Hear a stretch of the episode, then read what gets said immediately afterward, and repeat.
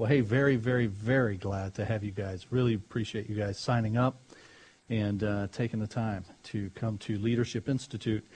What we're going to do tonight is make sure you know what, why we're doing it, and what's involved in it. Now, let me clear up uh, one thing at the outset because Aaron's already asked. Hey, I plunked down my 40 bucks. and you you give me this. so so here's the some of you probably perused the uh, preview copy of this is what you actually ordered for your forty dollars. And uh, two weeks ago, when I started my trip in China from China, I ordered 15 copies of, of this, and they're arriving tomorrow. So I'm just I'm just to say it ain't my fault, and I'm le- I'm leaving it at that. And apparently, some people want to see the order form and the date on it. So, really, I was I was shocked when these guys contacted me and said, "Hey, you know, we send these to the printer, and then the printer's got a delay, and then there's Thanksgiving, and we'll have them to you on Monday." I said, "That's perfect. My my first meeting's on Sunday, but." It's okay because uh, one of the things you have in front of you is the first lesson out of the book. They sent that to me as a PDF with permission to go ahead and copy it. So you'll have the first lesson that you can work on this week in preparation for our meeting next week. And I'll explain what that involves. Okay? So let's ask the Lord to uh, meet with us, and then we'll get started. Father, we're thankful to you for the many ways that you bless us, uh, most profoundly in the relationship we have with you because of Jesus. And then, Lord, you have uh, blessed us with uh, the opportunity to serve you in the work that you're doing in your world. We thank you for the wisdom that ordained the church. And we thank you that you allow us to play a part in what you're doing uh, through your church. And so I thank you, Lord, for these men who desire to grow in you and who desire to be used of you.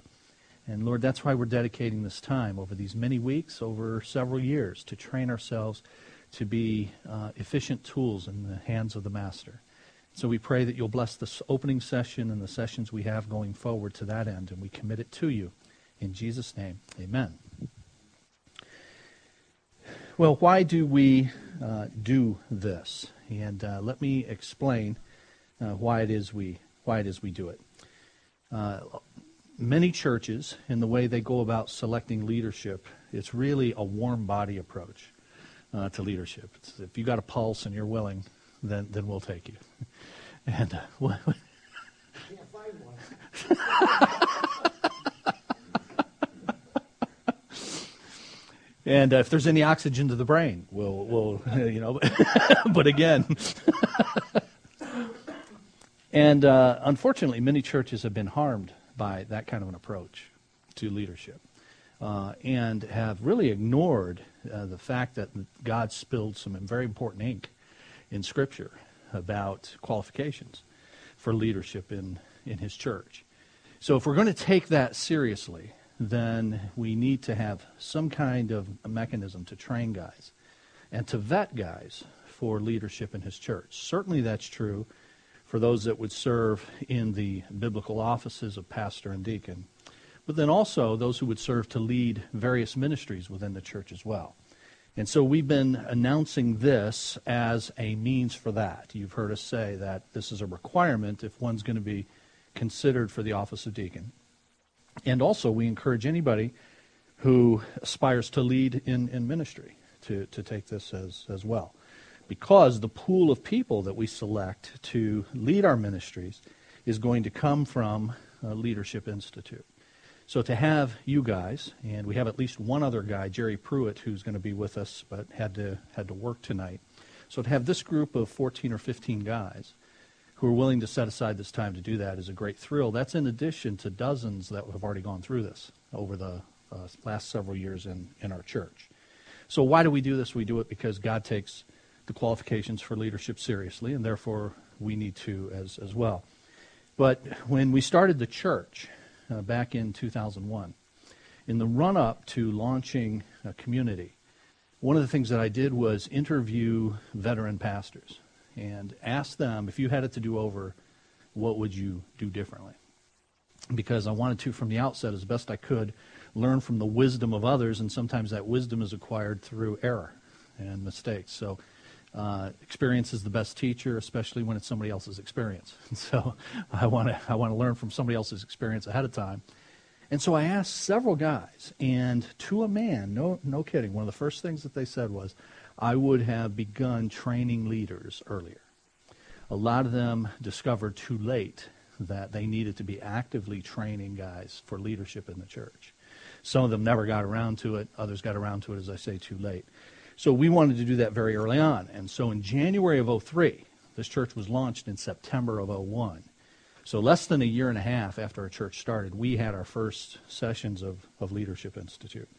And then we've run this several years since. The last couple of years, we have not, and many of all of you have been around for that period of time, or most of you have, and you know we haven't run Leadership Institute. The reason is is because we started men's fraternity. We had a scheduling problem. It's really been hard for me to figure out a time for us to schedule this, but it's important. So I've been racking my brain try, trying to figure out when can we fit this into the church's schedule. And when we changed the community group format last year so that we have these gaps, uh, it offered an opportunity to do that. So, so why Leadership Institute?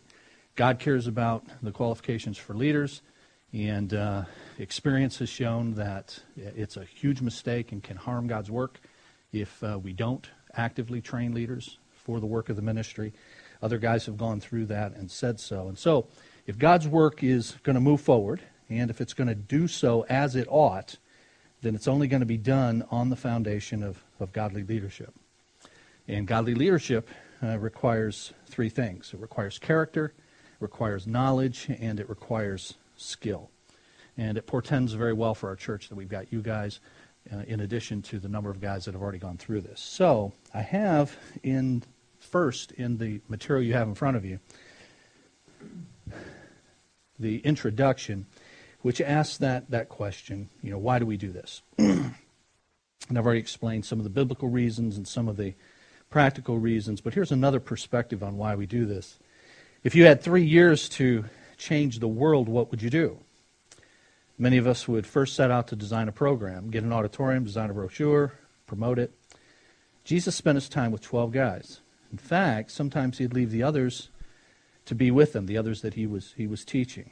And often, in fact, as you read through the Gospels, the crowds are just looking in on what Jesus is saying to those guys. So he's talking to the, the apostles, and the crowds are gathering around, and they're just overhearing what it is he's, he's saying to them. That's the kind of time that he spent with the 12. So there's Jesus' example. That's one of the reasons that we do this. But in addition to that, there's the command to pastors to train God's people for ministry. And you really find the job description for pastors best in Ephesians 4 that we have printed for you there. That says, Christ gave some to be apostles, and some to be prophets, some to be evangelists, some to be pastors and teachers. But, but here's why to prepare God's people for works of service, so that the body of Christ may be built up until we all reach unity in the faith and in the knowledge of the Son of God and become mature, attaining to the whole measure of the fullness of Christ. Then we'll no longer be infants tossed back and forth by the waves, blown here and there by every wind of teaching, and by the cunning and craftiness of men and their deceitful scheming. Instead, speaking the truth in love, we will in all things grow up into him who is the head, that is Christ. From him the whole body, joined and held together by every supporting ligament, grows and builds itself up in love as each part does its work. So what's a, what's a pastor supposed to do?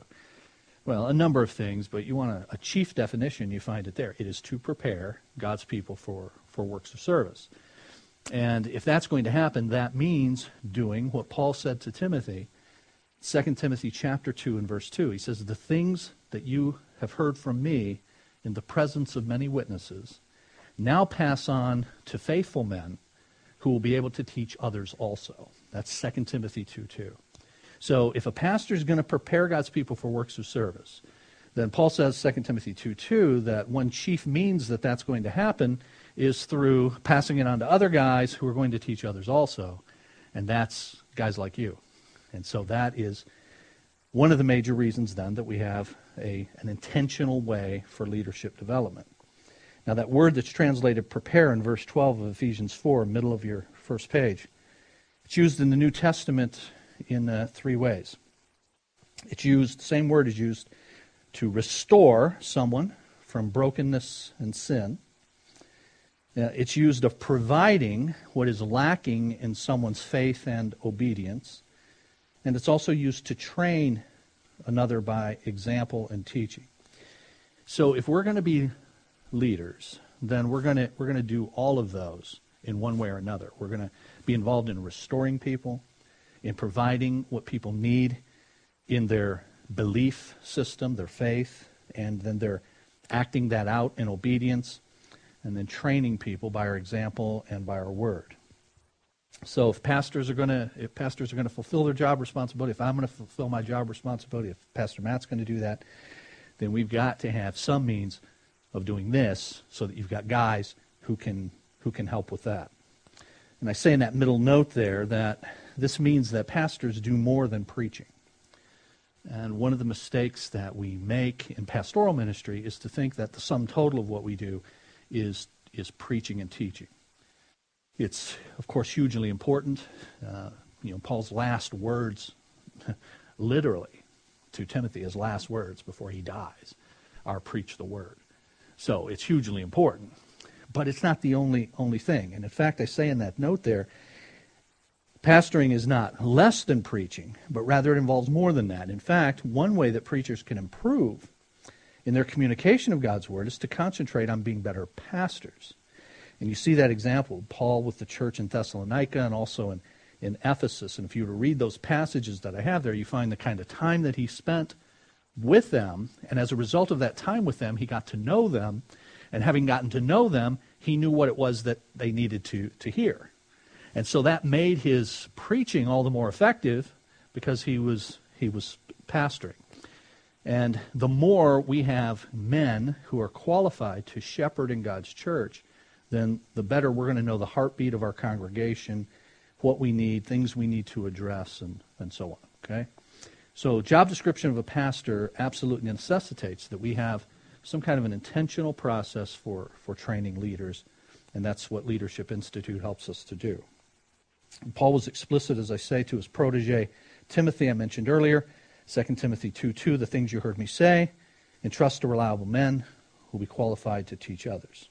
So, what is, bottom of that page, the equipping pastor to do in order to entrust the sacred deposit of truth to other people? Well, Hebrews 13:7 gives us a good idea of that. It says, "To remember those who led you, who spoke the word of God to you, and considering the outcome of their life, imitate their faith." So if you break that down, uh, it tells us three things about the life and work of leaders. They engage in character formation. Notice the, the verse mentions the, the outcome of their life. So you, you've seen their life in the context of, of ministry, in the context of family life. You see their character playing out in those contexts, the outcome of their life. So they engage in character formation. But also, these are people who spoke the Word of God to you. So they engage in theological, doctrinal formation as well. And then they were able to lead. They led you. And so an equipping pastor is going to look to do all of those things to see character formed, to see an understanding of truth, doctrine, theology formed in would be leaders, and then also the skills necessary to lead. So that is the kind of foundation that then leads us to why it is we, we need Leadership Institute. So the result of all of that is that pastoral leadership has to have a has to have an intentional way to produce that, to produce the and, and evaluate the character and to provide the theology and the skills to develop leaders. So the result is, top of that next page, the development of associates who then do likewise with other people.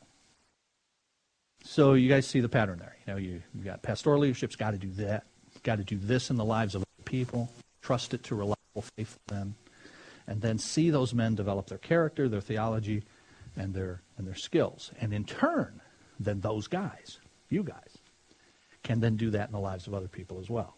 And that's how we multiply disciples in God's church through leadership development who in turn leads leads other people. And so that's what I'm talking about, top of page two. Associates do likewise. And you see that pattern in both the Old and the New Testament. So Exodus 18 is an example where you find the wise counsel of Jethro to his son in law, Moses. And here's what this lengthy passage tells us. The next day, Moses took his seat to serve as judge for the people. And they stood around him from morning till evening. When his father in law saw all that Moses was doing for the people, he said, What is this you're doing? Why do you alone sit as judge while all these people stand around you from morning till evening? Moses answered him, Because the people come to me to seek God's will. Whenever they have a dispute, it's brought to me. I decide between the parties, and I inform them of God's decrees and laws. Moses' father in law replied, What you are doing is not good. You and these people who come to you will only wear yourselves out. The work is too heavy for you. You cannot handle it alone. Listen now to me, and I'll give you some advice, and may God be with you. You must be the people's representative before God and bring their disputes to Him. Teach them the decrees and laws and show them the way to live and the duties they're to perform. But select capable men Men who fear God, trustworthy men who hate dishonest gain, and appoint them as officials over thousands, hundreds, fifties, and tens.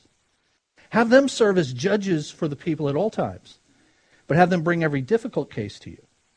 The simple cases they decide themselves. That will make your load lighter, because they will share it with you. If you do this and God so command and, and God so commands, you will be able to stand the strain, and all these people will go home satisfied. Now, Here's, here's one, of the, one of the great miracles in all of the Bible. The next line you're going to read in verse 24. Moses listened to his father in law.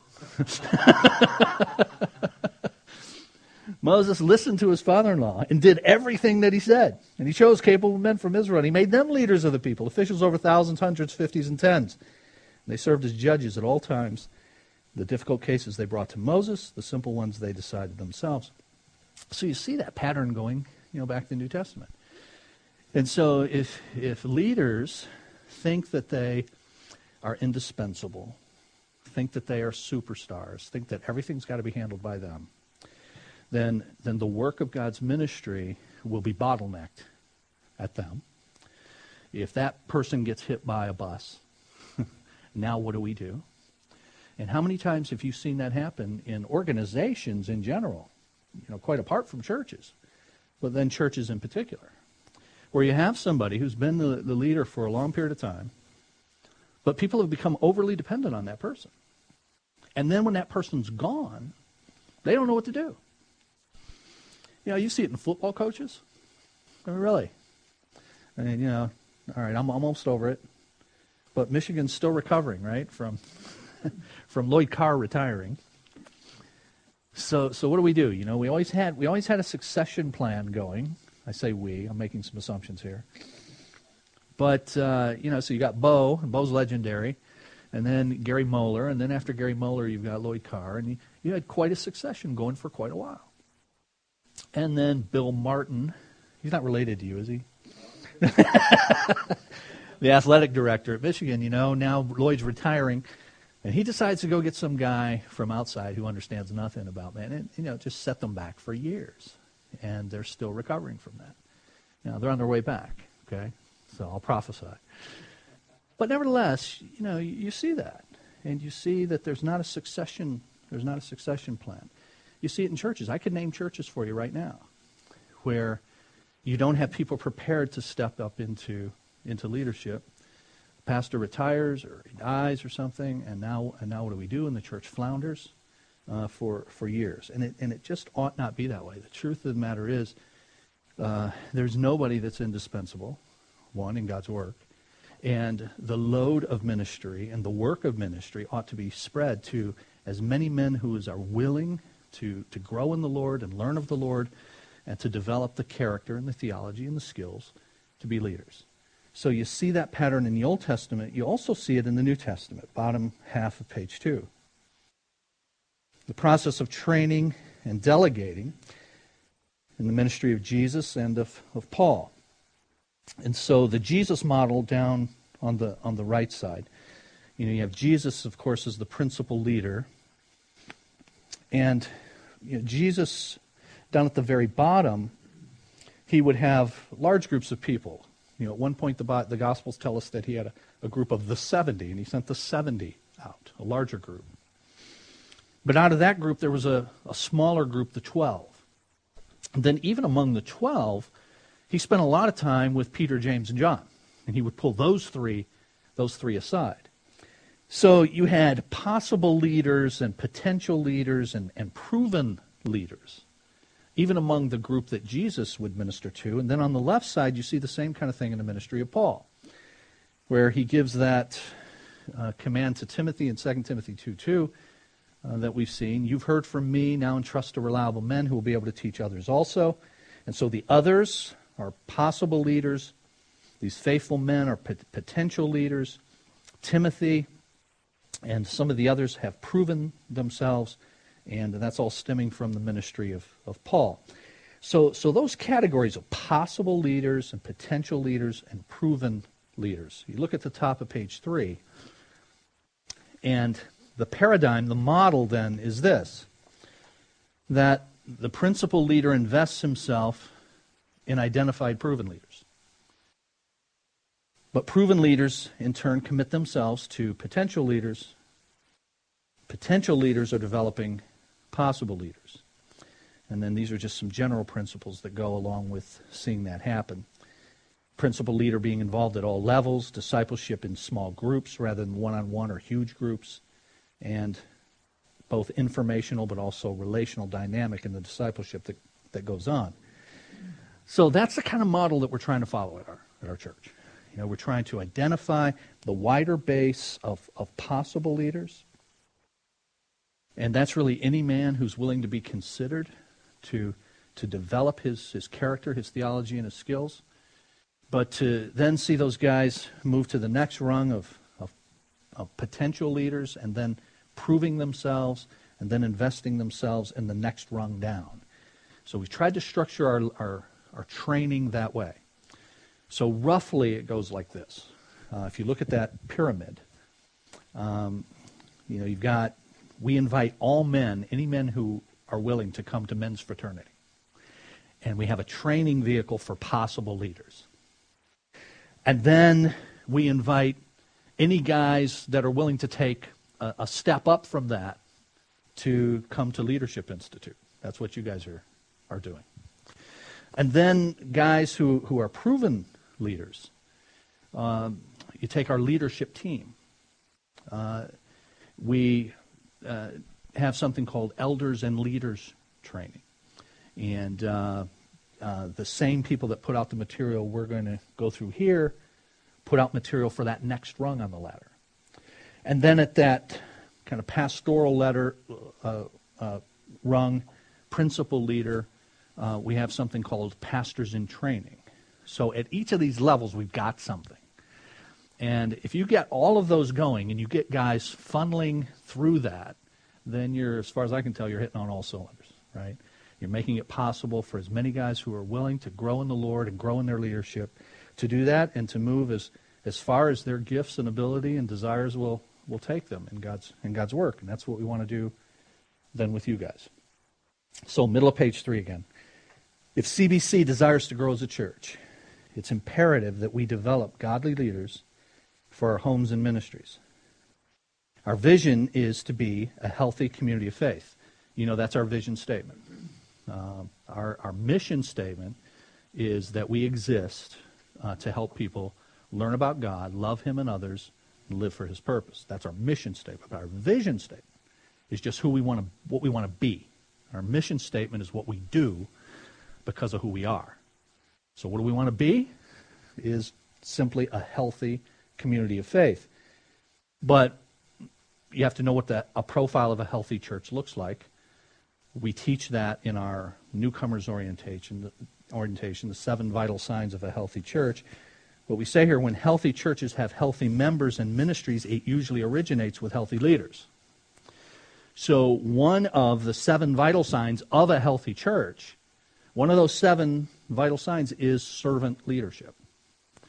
And without servant leadership, you ain't going to get the rest of the stuff. So if you don't have healthy leaders, you're not going to have a healthy church. Generally, a church will be no healthier than its leaders. So you heard me say last week, in last week's sermon from 1 Peter 5, you know, about shepherding God's people, that everything falls on leadership. you know, we can screw things up. And by God's grace, if he, if he allows us to follow what he has said and he creates in us, us a desire uh, to see those things implemented in God's church, And then by his grace, then things can rise on that kind of leadership as well. So, who can be a leader? It's tempting for our churches to absorb definitions of leadership that are based on worldly values. Would you guys agree with that? That churches can make their selections of who would be leaders based on values that come from the world rather than come from Scripture. You know, there's all kinds of there's all kinds of um, uh, data available to show that the world sometimes unconsciously values things that really don't matter, but they're impressive. Um, they, they've, they've done studies, you know, controlled studies to show how certain people rise through organizations based upon their external appearance, based on how they look. Even things like height matter in the world. Um, and so, you know, somebody's somebody's taller, they, they automatically kind of command more respect, command more respect in a in a room of people. Now, there's nothing there's nothing wrong with that, but there's also nothing biblical about that either, right? The, and those things say zero about anyone's character, and the Bible focuses on on someone's character. Or if someone's been successful, say in business, then you know the world looks at that and they and they value that. And again, nothing wrong with that if somebody's done that, you know, honestly. But it really gets to be a bit much in the world. I mean, I, I, I am always a bit amused and concerned also when I hear owners of franchises always referred to as Mr. So-and-so. Have you ever noticed that? You know, so when the players talk about Mike Ilitch, it's Mr. Ilitch. Now, I'm good with respect for people who, you know, are your boss and, and all of that but it's always people who are wealthy. I mean, they, they never say about, um, you know, who's the GM, Ken Holland. They never say Mr. Holland. So if it were just a matter of who's my boss or who's my superior, then it would be Mr. Holland and Mr. Ilitch, right? But no, it's Kenny. Kenny Holland and Mr. Ilitch. So I'm not on a crusade with that, but it's just simply saying that. It just shows you the kind of value that people put on then wealth and accomplishment in business. It's all fine, but there's nothing biblical about that. And then you look at the church, and you look at how the church selects people for leadership. And I'm here to tell you, for pastoral leadership or other uh, areas of leadership in the church, there's all kinds of stuff written by supposed church gurus telling you that this is the kind of profile you need to create if you want people to gravitate toward your leadership. And it's all based on this worldly kind of stuff. So, what we want to do is be very careful that we use God's values, biblical values, rather than even unconsciously, unintentionally absorbing the world's values. So, here's this humorous but convicting look at how different Christ's evaluation is from the world's. So here's this fictitious memo to Jesus of Nazareth from the Palestine Management Consultants. And they say, Thank you for submitting the resumes of the 12 men you've picked for management positions in your new organization. All of them have now taken our battery of tests. We've not only run the results through our computer, but also arranged personal interviews for each of them with our psychologist and vocational aptitude consultant. The profiles of all tests are included, and you'll want to study them carefully. As part of our service, we'll make some general comments. These are given as a result of staff consultations and come without any additional fee. It's the staff opinion that most of your nominees are lacking in background, education, and vocational aptitude for the type of enterprise you're undertaking. They do not have the team concept. We recommend you continue your search. Simon is emotionally unstable and given to fits of temper. Andrew has absolutely no qualities of leadership. The brothers James and John place personal interest above company loyalty. Thomas has a skeptical attitude that would tend to undermine morale. It's our duty to tell you that Matthew's been blacklisted by the Greater Jerusalem Better Business Bureau. James, the son of Alphaeus, and Thaddeus have radical leanings and show a high score on the manic depressive scale. Only one shows great potential. Ability, resourcefulness, business mind, meets people well, ambitious, highly motivated. We recommend Judas Iscariot as your controller and right hand man. Now, you know, it's funny, but you think about it, right? You look at it from a world's perspective, here's your guy. And the rest of these guys don't qualify. And of course, this was the guy who betrayed, betrayed Jesus. So, so what is a godly leader? A godly leader is one who uses his influence to move others toward godly objectives. So, in a nutshell, that, that's it. Uh, a godly leader is one who uses his influence. Um, uh, John Maxwell, some of you guys familiar with him. So this guy was a pastor. Now he's just a you know management leadership guru. What has he got? The 21 irrefutable laws of leadership or something like that, and a bunch of books on leadership. And they're all, you know, they're all helpful, mostly worldly in their perspective, but nonetheless, they're, they're helpful. Common grace kinds of principles. But uh, he has this definition that just says leadership is influence.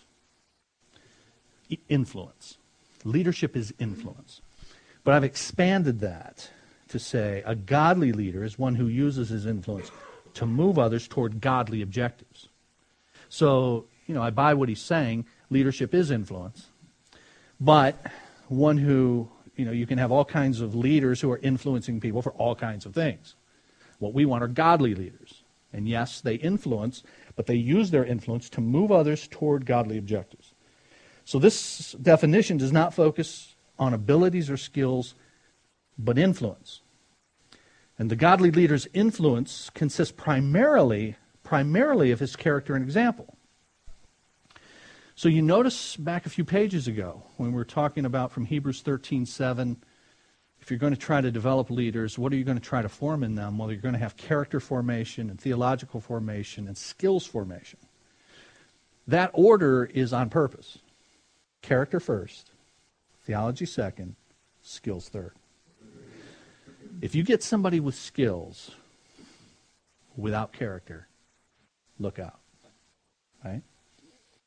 Um, I'll wax political for a little bit here, but you know, back from '92 to 2000, I think we had an example of a guy like that in the White House, in uh, Bill Clinton. I think you had a guy of absolutely tremendous ability. So he has a Rhodes Scholar, great, excellent communicator, can explain things at a level that most people can understand. Uh, great ability, great skills. But he had some serious and obvious character flaws, didn't he? And, you know, thankfully, uh, those character flaws didn't cost us too much. They certainly could have. I mean, his, his woman problem, his character problem with women, um, you know, one of the pro- reasons that's so dangerous, I mean, apart from violating biblical norms, but just on a, a political uh, scale and, and, leadership, as a leadership issue, that uh, you know, these women you're with can, can end up blackmailing you. and this is one of the reasons that you know the people that were in the know about what JFK was doing for, for all that time were so concerned. I mean, he's palling around with people who have mob connections, including women with mob connections. So anyway, these character flaws can be costly, is the point. But somebody with skills can get themselves in position, and then in posi- it's after they're in position that you see these character flaws. So the first thing you want to do is test as best you can from a human perspective, the character and of the individual that's going to be considered for leadership. And that's why the scriptural qualifications in 1 Timothy 3, Titus chapter 1, what do those focus on? They involve some skills. There's just a couple of statements about skills. Almost the entire list is devoted to, is, to character.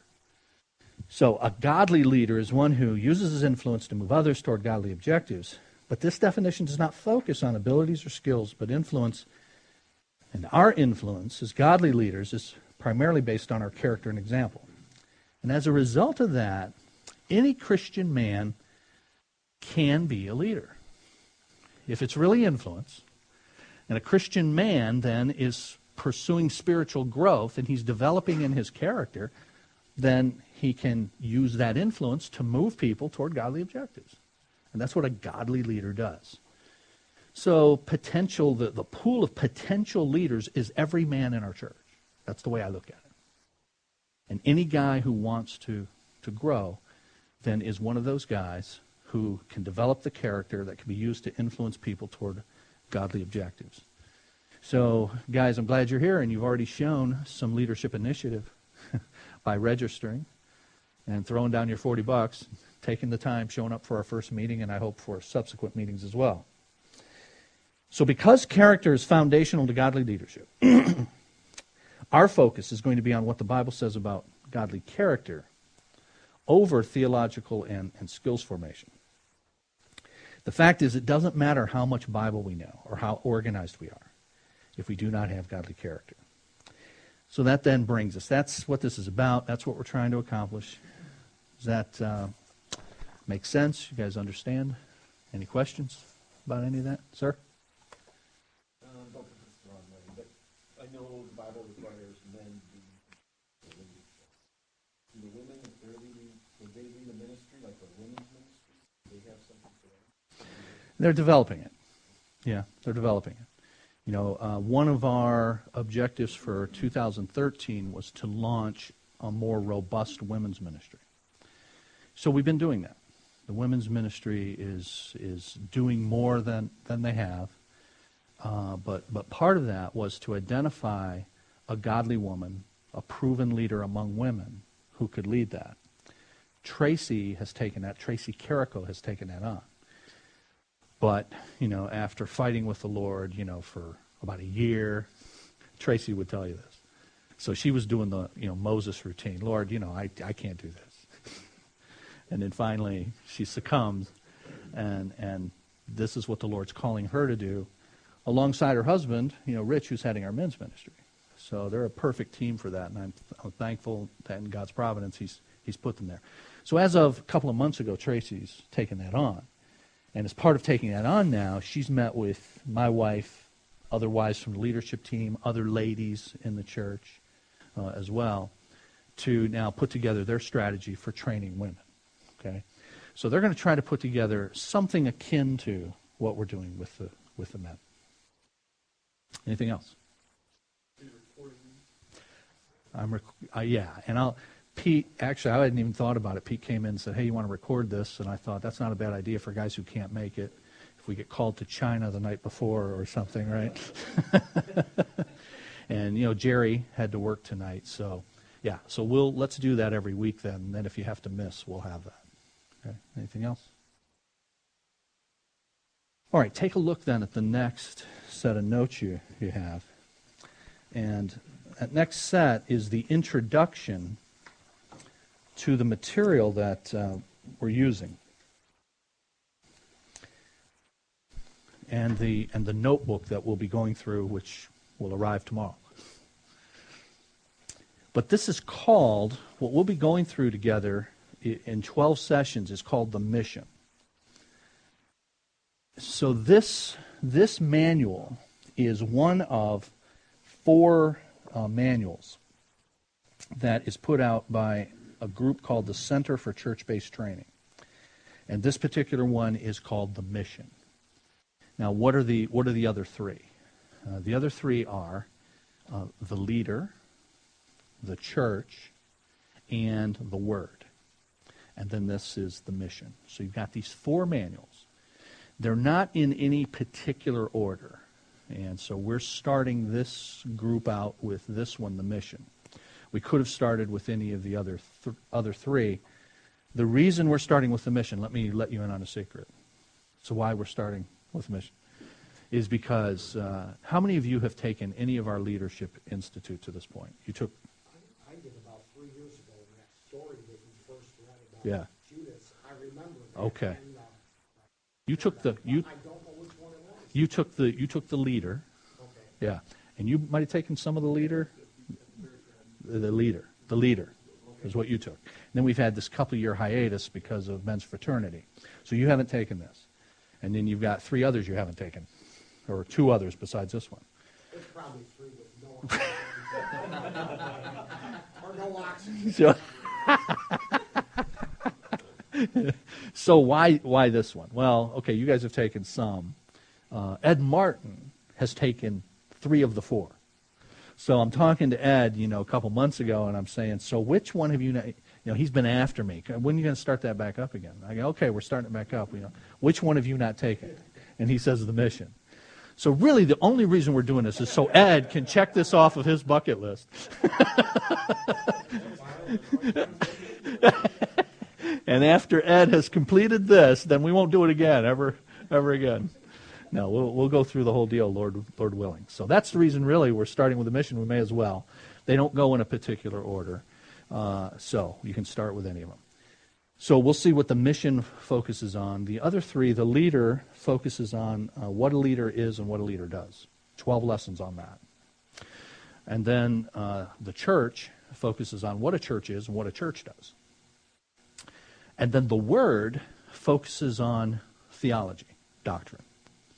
So those are the other three. And then this one, the mission, is about remember there's the one called the church, what a church is, what a church does. This is the mission, and it is, you know, what the church is called to do. That might sound like it's the same thing. It's not. This one is about the church with a capital C, the church in general. The manual called The Church is about the work of the local church then. Or to put it another way, then, this one looks at, kind of steps back and has a high level view of what God says about what the church overall, the body of Christ, is about in the world. What is the mission of the church in the world? That's what this is about. And then when we do the one on the church, it'll focus specifically on uh, the ministry of the local church the word focuses on theology and doctrine, and then the leader on wh- who, what a leader is and what a leader does. Okay? So that's what the, the mission is about.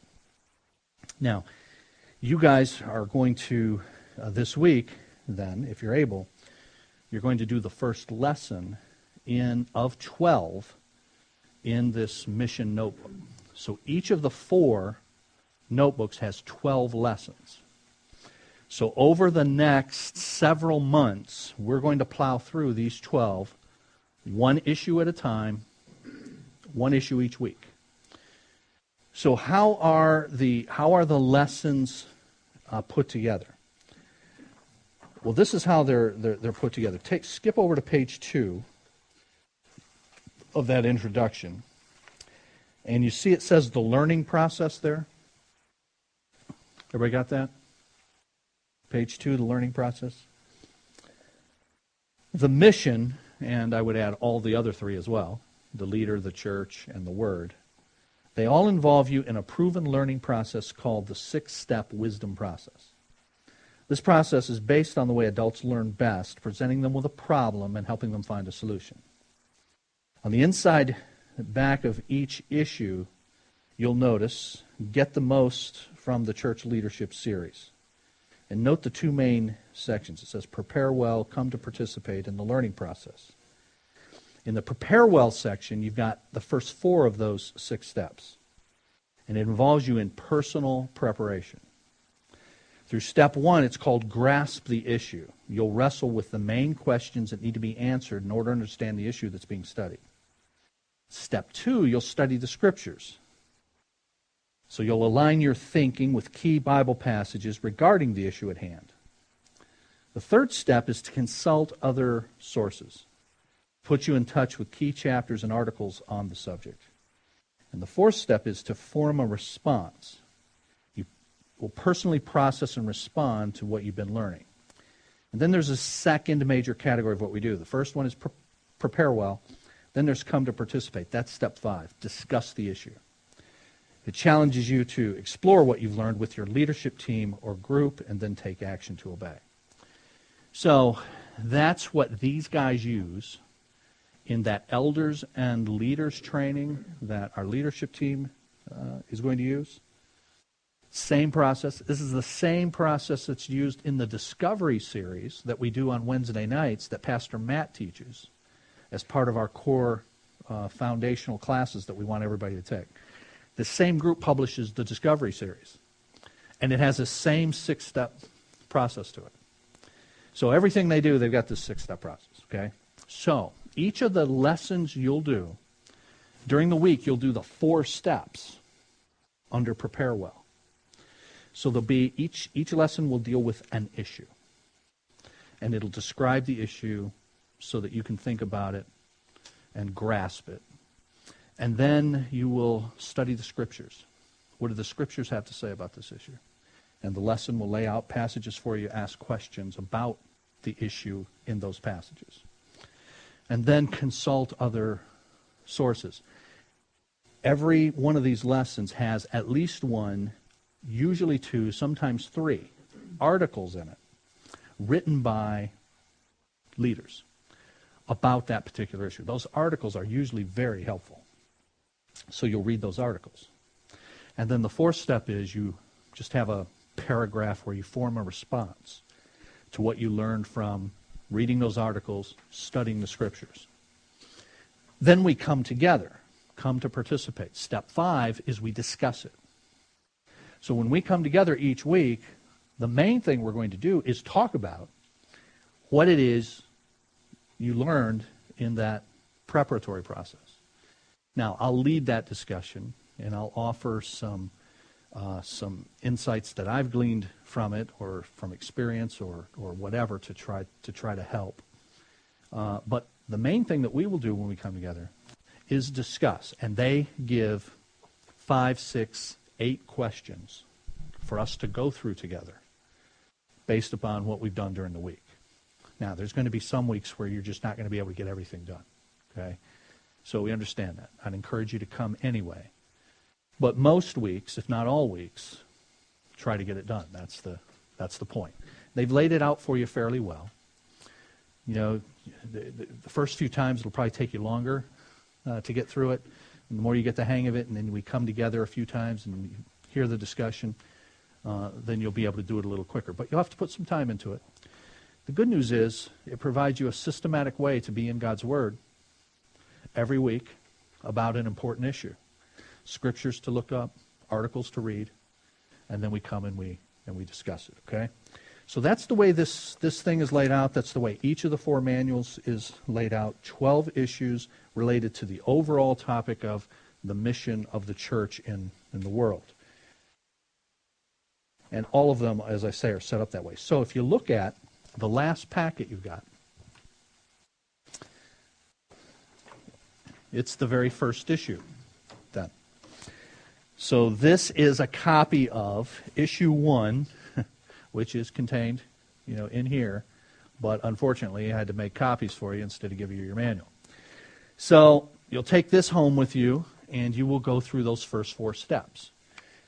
So if you take a look at page two, you see you've got step one grasp the issue. And it's just three paragraphs there as you read those that help you say, okay, I see what we're trying to get at, what we're trying to solve.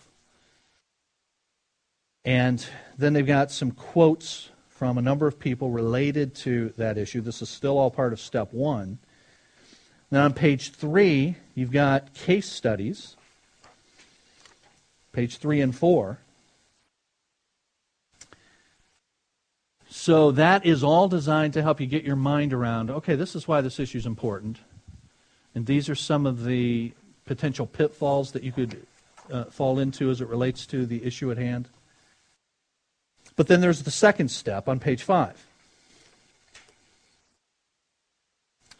And that is uh, studying the scriptures. What does the Bible say? And you see, it's giving you the option of choosing one of the following Psalms Psalm 47, Psalm 95, Psalm 103, and it's telling you what to do with that. And then uh, uh, encourages you to look at the passage in, in Matthew. And then on page 6, you take these passages from Matthew and you fill in this chart describing the central point about the reign of God you think Jesus is making, summarize the response you think Jesus desired. So you've got those six boxes to fill in from those three passages. And then there's the articles that I was telling you about, the uh, consulting other sources. That begins on page 7. And there's two articles the big picture by Joel White, and then an article by John Piper. And those go all the way through page 20. So from Page 7 all the way to page 20. 14 pages worth for these two articles. And then the final thing for you to do in preparing is to form a response. And you just answer these, these questions based upon what you've looked up in Scripture and what you read in those, those articles. And then we'll come together next Sunday at 6 o'clock and we'll discuss it. If you see on page 22, there's the discussion questions. And there's six of them. So you don't have to, in fact, you shouldn't write these out, these discussion questions. We'll, we'll discuss them when we, we come together. I mean, you can if you want. Uh, but the final two steps are the things that we'll do together uh, when we meet on Sunday evenings. So that's the curriculum. Four manuals. Each of them has 12 issues in it. The first manual we're going to go through is the mission of God in the world through his church. And we'll have 12 issues related to that, starting with God's reign in issue number one next week. Each of the issues has that six step process to it. You'll do the first four each week in preparation for our meetings together, and then we'll come together and discuss it. That's how it'll go. Okay? So, is that all is that all clear? Any questions about about any of that? Anybody? So, you know, you've got this that we had to, to copy, and so you'll do your work and write it out on that, and then you'll get the manual. And I'm, I'm hating life on that because, you know, you want your stuff in the manual. Uh, now, the manuals are coming tomorrow. So Wednesday I'll have them here. But that means you've got a couple of days, three full days, that you haven't been able to, you know, do it in there. So if you're able to get to this in the next couple of days, and you can just take some time to transcribe it into your notebook. I'm sorry you have to take that extra step, but I ordered the stuff two weeks ago. What can I tell you? Okay. So the books will be arrive tomorrow. We'll have them for you Wednesday. If you wanted to come and get them before that, yours before that, we can make arrangements for you to do that. But that's how it'll go. Okay. That is that's it. Okay. Now when we get together to discuss, we normally take about an hour and a half.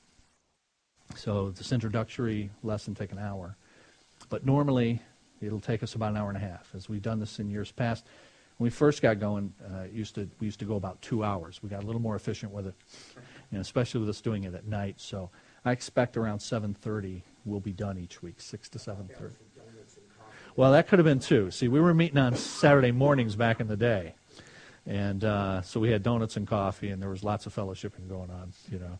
So, but meeting in the evening and after dinner and all that like this, we can kind of get right into it. And by 7:30, we should be done most nights, if not all nights. Sir. Yeah, well, I just want to let you know that uh, appreciate the class. I wrote, uh, you know, on my worry list that I turned in. That was on. That you were worried about getting this thing done? and you just cast all your care on the Lord, huh? That's good. Well, thank you for that confession. I mean, that testimony. all right, any other comments, any questions? Yes, guy, for sure. All right, so if you guys will just take that lesson, do those first four steps on God's reign. We'll meet at 6 next week, and uh, we'll meet every Sunday. Oh, in fact, uh, I did have a schedule laid out for you on that introductory stuff. We meet next week, and then two weeks from tonight we don't, but that's because that's the adult Christmas fellowship here. And then we'll meet for four Sundays after that. And then uh, community groups will start up again. Community groups will go for six weeks, and then we'll meet after that. So we'll get four of these 12 lessons done. Four meetings to discuss four of these before community groups start up again in January. Then they'll go for six weeks, and then we'll pick up with the fifth issue in here. So through that process, we should be able to get through two of the four manuals in a given year. Uh, and that's half the time that it was taking to get done before, because we were meeting one Saturday a month, and we actually ended up meeting 10 months rather than 12, because different months had men's retreat and that kind of stuff. So it actually took between four and five years to get through the, uh, the four manuals. This way, God willing, we can get through all four within two years. Okay? So we'll do four of the issues before we start up community groups again in January. Six weeks of community groups, and then we'll start up again. Okay?